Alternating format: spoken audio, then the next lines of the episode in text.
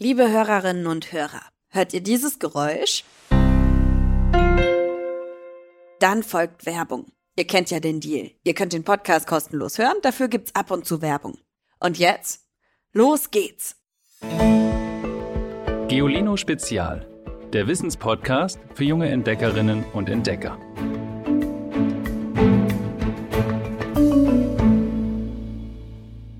Hallo ihr Lieben, Träume hat man im Schlaf. Oder? Vielleicht stimmt das gar nicht. Manche Träume hat man vielleicht auch, wenn man die Augen ganz weit offen hat und durch die Stadt läuft oder im Wald spielt oder mit dem Fahrrad fährt.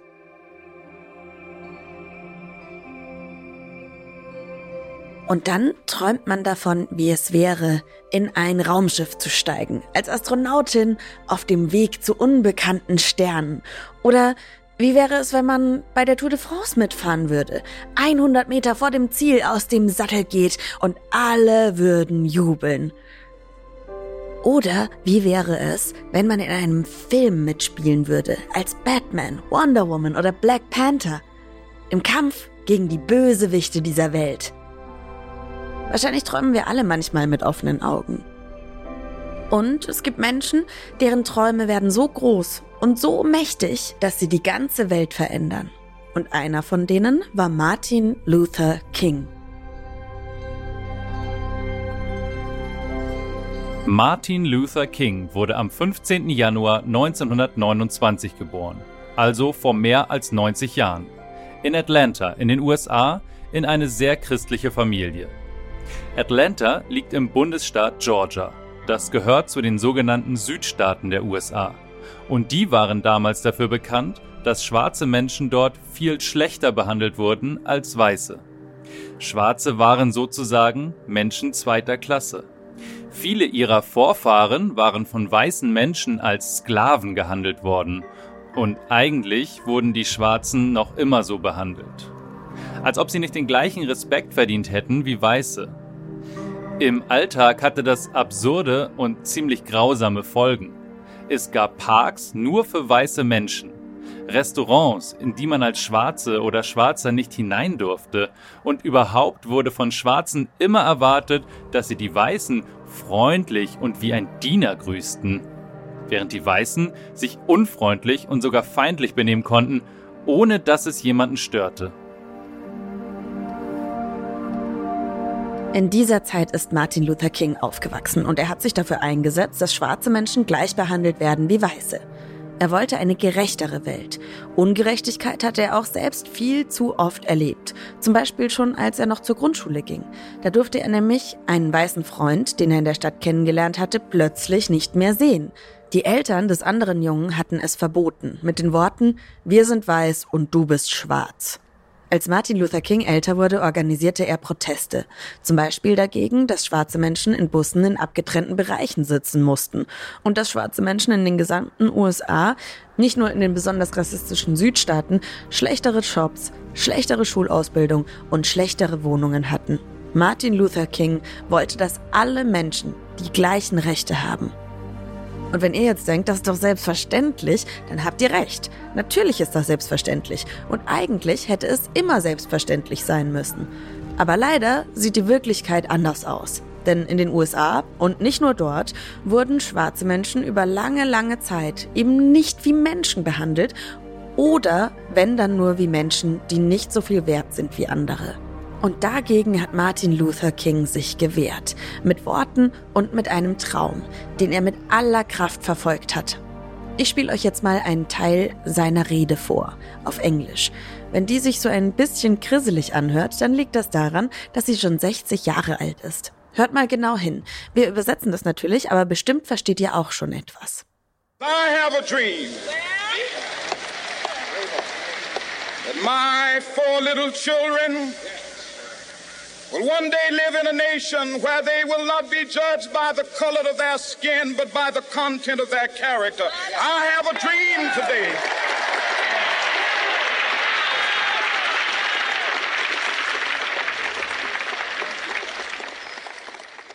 I have a dream, sagt er. Und das heißt, ich habe einen Traum.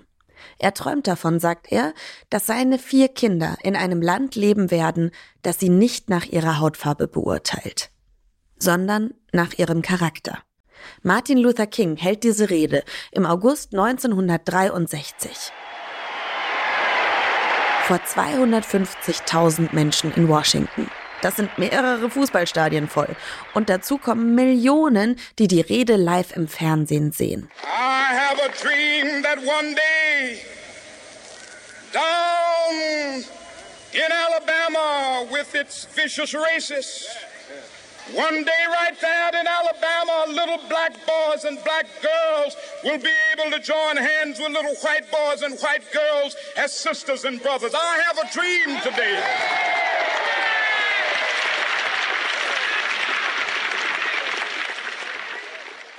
I have a dream.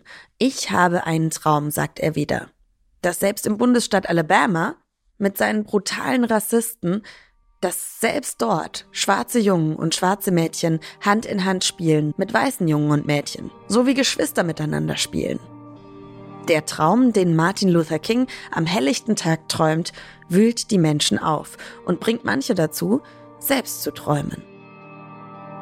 Eine ganze Menge Menschen sind Martin Luther Kings Traum gefolgt. Die Begeisterung für seine Ideen war ansteckend und die Politik konnte sie irgendwann nicht mehr ignorieren. Auch der damalige Präsident der USA, John F. Kennedy, wollte Martin Luther King nach dieser Rede treffen.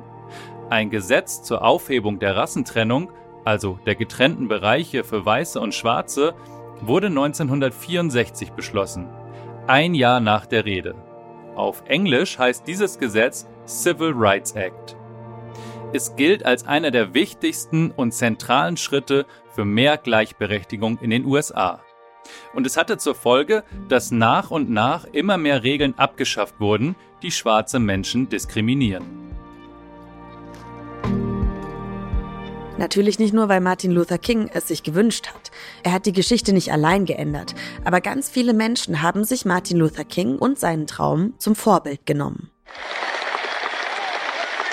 When we allow freedom ring, when we let it ring from every village and every hamlet, from every state and every city. We will be able to speed up that day when all of God's children, black men and white men, Jews and Gentiles, Protestants and Catholics, will be able to join hands and sing in the words of the old Negro spiritual Free at last, free at last. Thank God Almighty, we are free at last.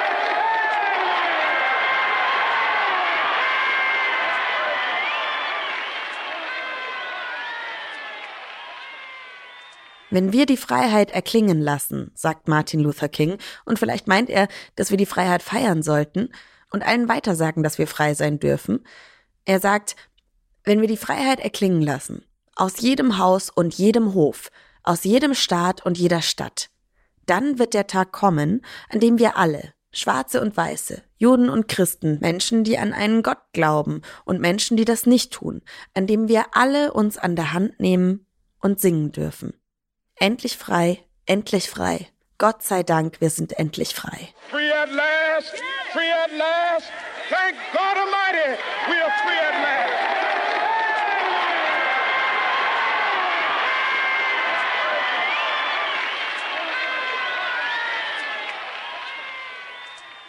Das war vor 60 Jahren. Martin Luther King erhielt für seinen Einsatz für gleiche Rechte den Friedensnobelpreis, einen der wichtigsten Preise der Welt, vielleicht sogar den wichtigsten Preis, den man für seinen Einsatz für eine bessere Welt bekommen kann. Viele haben Martin Luther King also gefeiert. Aber es gab auch Menschen, die wollten gar nicht, dass sich was ändert. Und die hat er sich zu Feinden gemacht. Ein paar Jahre nach dieser Rede wurde Martin Luther King ermordet von einem Menschen, der nicht wollte, dass dieser Mann mit seinen großen Ideen weiterlebte. Aber sein Traum lebt weiter. In vielen anderen Menschen, die sich eine Welt wünschen, in der alle Menschen die gleichen Rechte haben. 45 Jahre nach Martin Luther Kings Rede, in der er von seinem Traum sprach, wurde Barack Obama zum ersten schwarzen Präsidenten der Vereinigten Staaten gewählt. Viele von euch kennen ihn bestimmt. Seine Wahl zeigt, dass die USA heute anders sind als zu der Zeit von Martin Luther King. Und dass sein Traum und die Träume so vieler Menschen wirklich etwas geändert haben. Aber es gibt auch noch eine andere Seite. Leider sind schwarze Menschen in den USA nämlich immer noch nicht gleichberechtigt, auch wenn es Gesetze gibt, die das verhindern sollen. Die Gesetze, die es gibt, zum Beispiel der Civil Rights Act, von dem wir eben schon mal gehört haben, konnten nicht verhindern, dass schwarze Menschen immer noch viele Ungerechtigkeiten erleben müssen. Sie haben weiterhin schlechtere Jobs, schlechtere Schulbildung und schlechtere Wohnungen. Manche werden von der Polizei verprügelt, nur weil sie zur falschen Zeit am falschen Ort sind. Und es gibt weiterhin in manchen Städten eine unsichtbare Linie, die schwarze Gegenden von weißen Gegenden trennt. Da leben dann in einer Gegend fast nur schwarze Menschen und hinter dieser Linie, wie nach einem unausgesprochenen Gesetz, überwiegend Weiße. Barack Obama, als er noch Präsident war, hat Folgendes gesagt. Wir müssen mehr dafür tun, den Traum von Martin Luther King wahr werden zu lassen. Für unsere Kinder. Wir müssen zusammenhalten für gute Arbeit, faire Bezahlung, sichere Städte und gute Bildung. Wir müssen sicherstellen, dass für alle das gleiche Recht gilt. Und nicht nur auf dem Papier, sondern auch in der Wirklichkeit. Es bleibt unsere Aufgabe, dafür zu kämpfen. Diese Aufgabe ist noch nicht erledigt. Träume, die wahr werden können, die gibt es in allen Bereichen des Lebens. In der Wissenschaft, in der Politik, im Sport. Ein Beispiel aus dem Basketball ist der vor drei Jahren verstorbene US-amerikanische Sportler Kobe Bryant, der übrigens selbst sagte, dass er von Martin Luther King inspiriert war. Kobe Bryant wollte schon als Schüler unbedingt Basketballprofi werden, in der NBA, der Liga, in der so gut wie alle Topstars spielen. Kobe Bryants Traum ist wahr geworden. Und wenn man ihn fragte, warum, dann sagte er, das Wichtigste ist, immer weiterzumachen. Auch wenn andere Menschen einem sagen, äh, bleib mal realistisch, das schaffst du eh nicht. Natürlich hat auch in der Karriere von Kobe Bryant nicht alles geklappt. Er hat zum Beispiel mal in einem extrem wichtigen Spiel fast alle Würfe daneben geworfen. Aber danach hat er eine Extraschicht trainiert und einfach weitergemacht. Er ist seinem Traum gefolgt. So lange, bis er einer der erfolgreichsten Spieler aller Zeiten war und ein Vorbild für andere, die sich von seinem Traum anstecken ließen. It can become true, sagt er. Ein Traum kann wahr werden. Kobe Bryant hat alles dafür getan, dass sein Traum Wirklichkeit wird. Und Martin Luther Kings Traum war auch so einer, der Wirklichkeit werden sollte. Darum ging es ja. Manchmal ist es aber auch so, dass man einen Traum hat oder eher einen Albtraum, in dem man sich ausmalt, wie die Zukunft nicht aussehen sollte. Und so einen Traum hatte die Frauenrechtlerin Simone de Beauvoir. In meinem Kopf entstand ein Bild mit einer so trostlosen Deutlichkeit, dass ich mich noch jetzt daran erinnere. Eine Reihe von grauen Fliesen erstreckte sich bis zum Horizont, alle gleich. Das waren die Tage und die Monate und die Jahre, ohne Ziel, auf das ich zugehen könnte. Wozu dann überhaupt gehen? fragte ich mich. Nein, sagte ich mir, mein Leben wird irgendwo hinführen. Und ihr Leben hat nicht nur irgendwo hingeführt, ihr Leben hat viele andere Menschen begeistert. Und falls ihr noch nichts von ihr gehört habt, ist das auch nicht schlimm, denn gleich erzähle ich euch mal was von ihr und ihrem Traum. Aber erstmal etwas über ihr Leben. Simone de Beauvoir wurde am 9. Januar 1908 in Paris geboren. Schon in der Schulzeit galt sie als besonders schlau und sprachgewandt. Ihr ganzes Leben lang war es ihr wichtig, sich genau anzuschauen, wie sich die Menschen um sie herum verhalten. Und welche unsichtbaren Regeln wir einhalten, das hatte sie sogar ein bisschen mit Martin Luther King gemeinsam. Zuerst war sie Lehrerin, hat dann aber mehr und mehr an Universitäten gearbeitet und Bücher geschrieben, die von allen wichtigen Leuten diskutiert wurden, und war eine echte Intellektuelle, also ein Mensch, der versucht, die Welt mit Gedanken, Ideen und Worten zu verändern. Heute ist sie vor allem für ihre Bücher bekannt, in denen es oft darum ging, dass Frauen in der Gesellschaft anders und oft schlechter behandelt werden als Männer. Wenn jemand sich heute mit Feminismus und den Rechten der Frauen beschäftigt, dann kann er oder sie vielleicht etwas von Simone de Beauvoir lernen.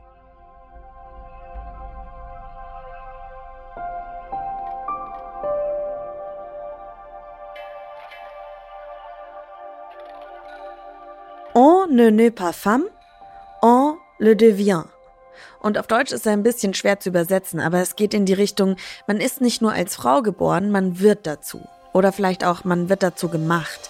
Sie selbst hat das mal so erklärt, was es bedeutet, eine Frau zu sein oder auch ein Mädchen, das sei kein Erlebnis von Biologie und Natur, sondern es wird von der Umgebung geformt, vom Umfeld, in dem man aufwächst und von der Geschichte.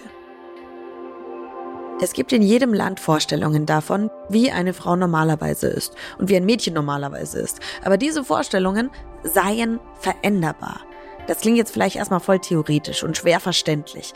Richtig verstehen kann man es erst, wenn man über Beispiele nachdenkt.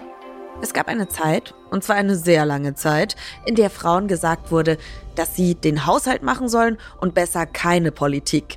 In dieser Zeit wurde das nicht nur den einzelnen Frauen und Mädchen gesagt, sondern es wurde gesagt, es gehört zur Natur der Frau, dass sie den Haushalt führt. Es ist ihr angeboren, dass sie sich kümmern will, dass sie freundlich und höflich ist und so weiter und so weiter, bla bla bla. Und das hat man so lange wiederholt, bis es alle geglaubt haben. Und man hat es nicht nur den Erwachsenen erzählt, sondern auch allen Jungen und Mädchen, damit, damit sie sich von klein auf darauf einstellen, dass Mädchen in die Spielküche gehen und Jungs bitte toben. Und wenn man in einer Gesellschaft aufwächst, die das glaubt, dann gilt man gar nicht mehr als richtige Frau, wenn man die Welt mitgestalten will. Ärztin werden will oder Ingenieurin. Man gelte als Monster, wenn man anders ist, hat Simone de Beauvoir dazu gesagt. Umgekehrt galt man auch nicht als richtiger Mann, wenn man sich zu Hause um die Kinder kümmern wollte. Und der Traum von Simone de Beauvoir war, dass man daran etwas ändern könnte. Und deswegen ist sie bis heute ein Vorbild für ganz viele Frauen und natürlich auch Männer, die es sich zum Ziel gesetzt haben, dass Frauen selbst entscheiden dürfen, was sie aus ihrem Leben machen. So wie einfach alle Menschen. Und auch Simone de Beauvoirs Traum hat viele Leute dazu gebracht, selbst zu träumen. Seit Mitte des 20. Jahrhunderts, als Simone de Beauvoir ihre wichtigen Gedanken veröffentlichte, haben Frauen in Frankreich, Deutschland und vielen anderen Ländern mehr Rechte bekommen. Und auf dem Papier sind sie gleichgestellt. Aber auch heute ist es noch so, dass zum Beispiel Frauen für die gleiche Arbeit oft nicht den gleichen Lohn bekommen. Und dass Mädchen in der Schule oft nicht zugetraut wird, technische Fächer so gut zu meistern wie die Jungs. Die Aufgabe ist noch nicht erledigt und der Traum ist noch nicht ganz wahr geworden.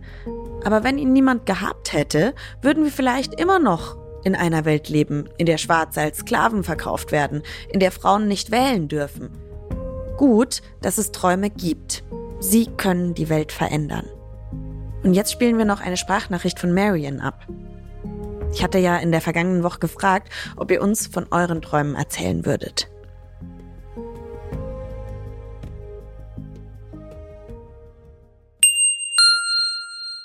Ähm, ja, hallo Geolino. Ähm, mein ähm, Traum ist es, zu einer ähm, Musik, zu Musik so, richtig, so eine richtig coole Rollstuhlchoreo mal auf so einer Rollstuhlbahn so zu machen ähm, mit Sprüngen und so und dass ich bei und ich will bei einem Film mitspielen, der so richtig berühmt ist und so und ja, ciao. Ich hoffe, ihr habt weiterhin ganz, ganz viele Träume, denn wie wir heute in der Folge gehört haben, ist es so unfassbar wichtig, dass gerade junge Menschen aufwachsen und mit Träumen groß werden, die die Welt ein Stückchen besser machen, wie den Klimawandel stoppen oder eine gerechte Welt für alle, egal an was man glaubt, wen man liebt oder welches Geschlecht oder Hautfarbe man hat. Dann fehlt jetzt nur noch eins, unser Witz der Woche. Hallo, ich bin der Lukas, ich komme aus Rostock und ich habe hier einen Witz. Zwei Schnecken stehen an der Straßenkreuzung. Die eine möchte die Straße überqueren. Da sagt die andere, Vorsicht, in zwei Stunden kommt der Bus. Schickt auch ihr uns euren Lieblingswitz per Sprachnachricht an 0160 351 9068. Die Nummer findet ihr wie immer in der Folgenbeschreibung. Mein Name ist Ivy Hase und mit mir an Geolino Spezial arbeiten unser Sprecher Tim Pommerenke, Christian Schepsmeier in der Redaktion und Alexandra Zebisch macht die Audioproduktion. Bis zum nächsten Mal. Ich freue mich auf euch. Tschüss! Noch mehr Geolino für zu Hause? Schaut einfach unter geolino.de slash spezial.